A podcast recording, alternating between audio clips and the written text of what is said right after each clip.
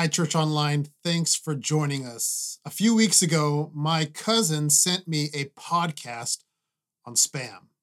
No, not the unsolicited and sketchy emails, but on the beloved or maybe not so beloved meat. You know, I love spam and my kids love spam, but I am fully aware that you might have a radically different opinion about this mysterious meat. And part of this podcast discussed why there is such a varied response to spam, especially across different cultures. For example, many Asians love spam. I am half Asian and, and I can attest to this. And the podcaster was of a Filipino descent, and, and I'm also part Filipino. And, and so she wanted to research why spam, or, or rather, how spam became such a beloved part of her culture. And to save us some time, I'm going to jump straight into her conclusions. She found that, at least for Pacific Islanders like Filipinos or Hawaiians or Guamanians, this meat in a blue can was a sign of hope and freedom. During World War II, when the Japanese took over territories like the Philippines, things became really difficult for the native people, and there wasn't a lot to eat. But one day, tanks and soldiers wearing the red, white, and blue rolled through the streets, forcing out the Japanese and freeing the Filipinos. And these soldiers began distributing much needed food, which included, as you guessed it, spam. And for many Pacific Islanders, spam was associated with peace. In a sense, as they caught these little blue cans that were being thrown from the tanks, with it came the thought, we are saved. And for a generation, there were memories of salvation tied to spam. Additionally, since it was cheap and it didn't need refrigeration, it also became a beloved staple in their meals for generations to come. At the same time, it produced an opposite reaction in the American soldiers. The same men distributing these cans of hope viewed the meat with despair. They hated it because they were forced to eat it as part of their meal rations. And when the soldiers returned home, they passed their anti spam judgments to the next generation. And according to this podcast, your view on spam is likely influenced by the cultural generation before you regardless of whether you have actually tried the mystery meat. And it's here we find a connection to our passage today out of the book of Mark. In this section, Mark shares an important lesson that Jesus taught on discipleship, that our following of Jesus doesn't happen on our terms, it's defined by Him. But our willingness to receive this new way of life is greatly influenced by the generations before us and the culture around us. Let's jump in and read it for ourselves. So, starting Mark chapter 3, verse 7, it says, Jesus withdrew his disciples to the sea, and a great crowd followed him from Galilee and Judea and Jerusalem and Idumea and, and from beyond the Jordan and from around Tyre and Sidon. And when the crowd heard all that he was doing, they came to him. And he told his disciples to have a boat ready for him because of the crowd, lest they crush him. For he healed many, so that all who had diseases pressed around him to touch him. And whenever the unclean spirits saw him, they fell down before him and cried out, You are the Son of God. And he strictly ordered them not to make him known. And he went up to a mountain and called to him those whom he desired. And they came to him, and he appointed 12, whom he also named apostles, so that they may be with him, and he might send them out to preach and have authority to cast out demons. He appointed the 12 Simon, to whom he gave the name Peter, James, the son of Zebedee, and John, the brother of James, uh, that they were known as the son, sons of thunder, Andrew and Philip and Bartholomew and Matthew and Thomas and James the son of Alphaeus and Thaddeus and Simon the Zealot and Judas Iscariot who betrayed him. Sometimes it is helpful to study God's word by looking at the broader, big picture concepts instead of breaking down the passage verse by verse. And I believe this is one of those times. Because when you look at this passage as a whole, you see one big lesson. Point number one for today is there are two types of people in this world there are disciples, and then there's the crowd. The best way to see this distinction uh, is to examine the words described in this passage regarding each group. If you read this passage again, you'll see that Mark describes the disciples with words like called and desired and appointed and named. I mean, to be named in this culture meant something. It gave power, it gave purpose. And then you see phrases like with and send and gave authority. Yet, when Mark describes the crowds, he uses words like great, but that's referring to a, a numerical largeness and then he says that the crowds were coming to Jesus because he was doing stuff for them. We also see that because of the crowd, Jesus warned that there was a potential for him to be crushed. And in this passage, Jesus gives the strict command to not make him known. While Jesus still engaged the crowd with grace and mercy, even doing miracles, the overall impression is a negative experience. On the other hand, the small group of disciples are described positively. This is affirmed even when we study the original language. For example, in verse 7, when Mark writes, Jesus withdrew with his disciples, this phrase is in what's known as the emphatic position. It means it's important. And then in verse 13, when he writes, and Jesus went up to the mountain and called the disciples to himself, the idea of a mountain brought significance to the story. Because in God's word, the mountain was a place of divine revelation. Many times, what happens on a mountain is important. And what this tells us is if the Greek language had things like exclamation points and highlights and bold lettering and underline, if those existed at that time and were used, Mark would have used those to emphasize the disciples. Why? Because in this passage, they are meant to be seen as important. But here's the point there is a difference between the followers of Jesus and the crowd or the people in general. And that difference needs to be noticeable.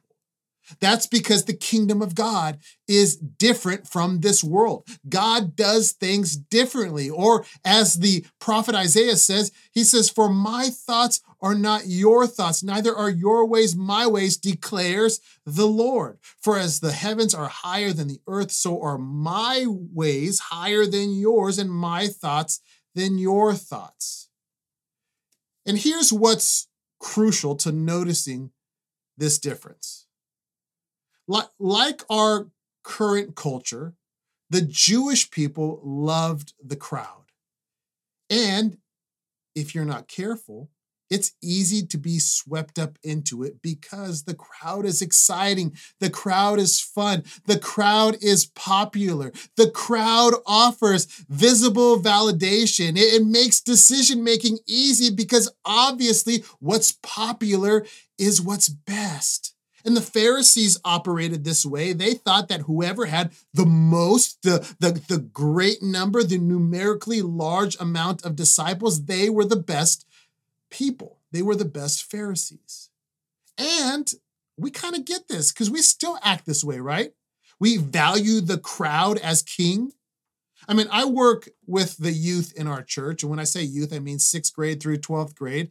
And, and, and I see this in them. Now, let me stop and say that I'm not picking on them as if they're the only generation with this problem, because we too were, we too are, uh, we're influenced by the crowd just as much as they are. It just it looks a little bit different in our life than it looks in their life. But when when I invite a young person to an event, uh, uh I say, hey, are, are you coming to youth group? Uh, are you going to go bowling with all the youth? Uh, are you going to go to the youth retreat? What's the first question that they ask? They say, who's going? Which typically means if the crowd ain't going, I'm not either. And, and, let me share this. This is a relatively new crowd influence trend, but on uh, Instagram, on social media, if you have more than one post, you're doing it wrong all, all the young people, for some reason, have zero or one post. And when I've asked about this, the only explanation I've received is, well, that's that's what everyone our age is doing. That's what the crowd is doing. That's what the culture, that's what our generation is doing. And this just tells us that the crowd is a powerful influence. Now, just to be fair, I- am going to pick on some adults too. I'm going to pick on some Christian adults, supposedly wise ones. And so, right or wrong, there exists a principle in church planning, in the process of starting a new church, that's called critical mass. Basically, it means that if you don't have enough people to fill a room, it will seriously hurt your chances of people coming to your church. Why? Because people prefer crowds. Therefore, the correct way to start a new church is to begin with a core team of at least 50 people. And not just because uh, that many people will help fill up a room, because again, people like crowds, but also because that's the strategy that generations used before us. And so if you can't do that, the thought is you shouldn't start. Just in case you were wondering, the River Church started with seven adults and six children, which does not qualify as critical mass. And, yes, I had people tell me I should not start the church when I did. But it, in a way, it's very similar to people's view on spam. It's not about whether you're hungry or, or and, and, need food. It's not even if the food is good for you. Uh, our perspective, whether we're we're in the youth or or whether we're in church or, or, or we belong to any other type of group or generation or crowd, uh, it all of us can be heavily influenced by culture and the generation around us. The crowd has power over us. And here's Mark's greater lesson for this first section the kingdom of God isn't determined by the crowd, but by the Christ. Jesus is the one in charge. He determines what's best for the kingdom. And what did Christ do in our passage? He invested in the disciples. He didn't chase after the crowd. And he started with only 12, which even back then would have been viewed as a failure. And that brings us to point number two. But first, let me read more of our passage. So, verse 20 goes on to say, Then he went home, and the crowd uh, gathered again so that they could not even eat. And when his family heard it, they went out to seize him, for they said, He is out of his mind. And the scribes who came down from Jerusalem were saying, He is possessed by Beelzebub, and, and, the, and by the prince of demons, he casts out demons. And he called them to him and said to them in parables, How can Satan cast out Satan? If a kingdom is divided against itself, that kingdom cannot stand. And if a house is divided against itself, that house will not be able to stand. And if Satan has risen up against himself and is divided, he cannot stand, but is coming to an end. But no one can enter a strong man's house and plunder his goods unless he first binds the strong man. Then indeed he may plunder his house. Truly, I say to you, all sins will be forgiven the children of man and whatever blasphemies they utter. But whoever blasphemies against the Holy Spirit never has forgiveness, but is guilty of an eternal sin, for they were saying he has an unclean spirit. And his mother and his brothers came standing outside, and they said to him and called to him. And, and, and a crowd was sitting around him, and they said to him, Your mother and your brothers are outside seeking you. And he answered them, Who are my mothers and my brothers? And looking at those who sat around him, he said, Here are my mother and my brothers. For whoever does the will of God, he is my brother and sister and mother. Again, in this passage, we see things better when we don't get bogged down in the details. And by looking at this passage as a whole, we discover Mark is using a literary device known as the sandwich formula. In this passage, we see he starts with Jesus' family and he ends with Jesus' family, but sandwiched in between are the scribes, or, or we can say it this way people who should have belonged to God's family. And together, they form a Jesus is crazy sandwich. Let me explain what I mean by this. Look at verses 21 and 22 together. Verse 21 says, And when his family heard it, they went out to seize him, for they were saying, He is out of his mind.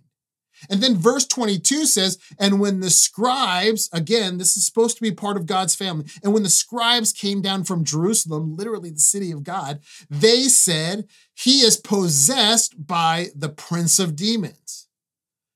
So, what we see here is both the bread, his family, and the meat, the scribes, are saying the same thing. They are part of the same Jesus is crazy sandwich. And the implication is actually summarized well in John's gospel, where, where in John chapter 10, it says, Many of them said, Jesus has a demon and he is insane. Why listen to him? They were saying Jesus is crazy. Therefore, why should anybody listen to him? And, and, and, that's really the sense that we get here in the book of Mark. And when you bite into this sandwich, that's something, that's a principle, that's a note, that, that's something you taste. And it may, as you taste it, give you a greater appetite for the crowds because don't miss the crowd's influence sprinkled over both the families and the scribes' perspective, like MSG. The scribe's opinion was influenced by his lack of conformity to their common and popular practices of faith at the time. And then think about this included among Jesus's family, the, the ones who were calling Jesus crazy, was his mother. It was Mary. And at this point of the story, even this godly woman was influenced by the crowd of relatives around her. The power of the crowd is significant. And, and, let me give you a couple reasons why it matters for us to be aware of this. First, I can confidently tell you that in this fallen world, the crowd is often wrong, especially when popular opinion is not rooted in the in the in God's absolute truth. Therefore, being influenced by the crowd can have serious and even eternal consequences. I mean, look at the Jerusalem scribes who were influenced by their peers. They concluded that Jesus' miracles were sourced from the devil himself. And then what does Jesus tell them? Verse 28 Truly I say to you, all sins will be forgiven the children of man and whatever blasphemies they utter, but whoever blasphemies against the Holy Spirit never has forgiveness, but is guilty of an eternal sin, for they were saying he has an unclean spirit. I need to explain this a little bit. And so when the scribes said Jesus accomplished things by the devil's power, what they were actually saying, whether it was intentional or not, was that the Holy Spirit, who was the power behind what Jesus was doing, that the Holy Spirit was the same as Satan. And Jesus was like, if I could use our modern vernacular, he was like, bro, watch your mouth. Watch your mouth. Things all of a sudden got serious. It reminds me of when I'm joking around with my boys. And, and you know, I, I, think I'm a fun dad. I'm I'm decently cool. I, I got I got nice shoes. And I play around with my sons until they cross the line of disrespect. They know that dad don't play around with that. They could be telling jokes and I could be laughing with them until they disrespect God, me, or Janelle. Then things get serious, and I'm like, hey, boy, watch your mouth. And it's this kind of thought that I think is a good spot for me to finally share our second and final point for today. Point number two is watch how you talk about Jesus because how you respond to Jesus matters. It reveals your heart. And here, the religious leaders revealed that their heart was hard towards Jesus because that's really what the blasphemy of the Holy Spirit or this unforgivable sin is about. It's about having a hard heart. And it describes a heart that is bent towards rejection and constantly moving in the direction of rebellion. And many times, the evidence of this kind of heart is disrespect towards Jesus. And we got to be careful about that. Now, many times people wonder if the blasphemy of the Holy Spirit is a is this actual sin that once committed can never be forgiven. And, and I don't I don't believe that is what Jesus is teaching here, nor do, do I believe that the entirety of Scripture teaches anything like that. But what's being discussed here is a warning. It's a warning that a hard heart only gets harder the more it resists the grace of God. And that if you die with that hard heart, if you die rejecting the work of the Holy Spirit, who is by grace trying to make you right with God, that's the blasphemy of the Holy Spirit. When you die rejecting his work, when you die unforgiven. And if that happens, there remains no hope for you. You will enter into eternity in an unforgiven state, and you will be judged and destined to spend the, the rest of eternity eternally separated from God. And so, if we can put the, the warning in simple terms here, it's don't let the crowd send you to hell. Watch how you talk about Jesus. But now, let me give some hope next to this warning. The hope is that even if that's your current perspective, even if that's how you could describe your heart today, it doesn't need to stay that way. Remember, Jesus' family is part of this same rebellious sandwich. They too believed that he's crazy. But although they held that perspective at one time, they didn't finish that way. We know that his mother, Mary, and even his half brothers like James and Jude did not remain hard hearted towards Jesus. Mary, James, and Jude all became disciples of Jesus. They worshiped him as Lord and Savior. In fact, if you look in your Bible, James and Jude went on to write books of the Bible. And the hope for you is if you're alive, you haven't committed the blasphemy of the Holy Spirit. You may have rejected Jesus all your life. You may have even called him crazy. But today, as the Holy Spirit is working on your heart, if you sense that something is different, if you sense his living water starting to soften the soil of your heart, you can respond today.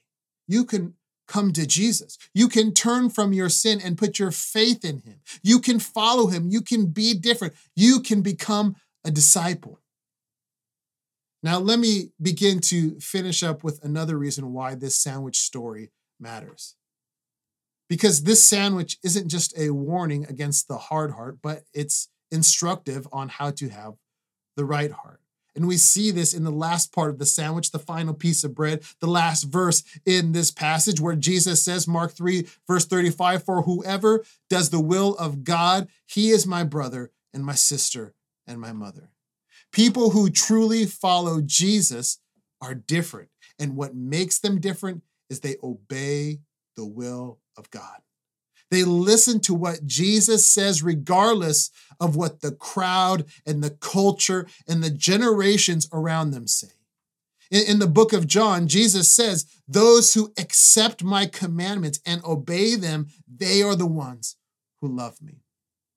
And so, as we close, let me put all of this together is that Jesus here in Mark chapter 3 is teaching us that following him is to obey him. And, and that's still an important lesson for us 2,000 years later, because even today, the crowd is still responding to Christ incorrectly. And it's still trying to influence you to do the same. Even some within the church who are supposed to be part of God's family are responding correctly. Many in the church only want to follow Jesus for the miracles. Many only want him to fix their problems. They want Jesus as Savior, but not as Lord. And many would think that it's crazy to sacrificially obey Jesus. And many won't publicly follow him because it's not popular. But again, discipleship isn't determined by the crowd, but by the king. And if you carry the name of Jesus, if you call yourself a Christian, then your life should be defined by obedience to him. That's what it means to be a disciple. And so, with that in mind, I want to suggest two uh, responses to end. Number one, check your heart. Second Corinthians says, examine yourselves to see whether you are in the faith. Test yourselves. Or do you not realize this about yourselves that Christ Jesus is in you, unless indeed you fail to meet the test? Ask yourself, is your heart hard or soft in responding to Jesus? Second thing, ask yourself if you live like Jesus is your Lord and Savior. Do you obey him or do you obey the crowd? And that answer is going to reveal your heart. That being said, it is my faith filled expectation that we are all together going to take steps towards Jesus today. I believe that you are hearing this sermon for a reason, that God's Spirit has orchestrated this moment and is calling out to you to take your place in His kingdom and to become part of His family. Let's pray. Father, we desire to be part of your family today. We desire uh, to be a different people, a special people, those who are known for following and obeying Jesus. God, we ask that you would forgive us for not living this way. Forgive us for the times where we've disrespected your name, especially when it was because we valued man's opinion over your truth. And by your Holy Spirit, please do a miracle in our hearts Cleanse us and fill us with your power. In Jesus' name we pray. Amen. Hey, thanks for joining us for Church Online. If this was your first time, fill out a Connect card. We would love to say hi to you and even send you a gift. Also, if you have any prayer requests, would like to know more about the River Church, or if you have decided to follow Jesus today, we want to hear from you. And there's an easy way to do that on our website, riverchurchct.com, or you can text the keyword TRC Connect to 94,000. God bless you. Have a wonderful day.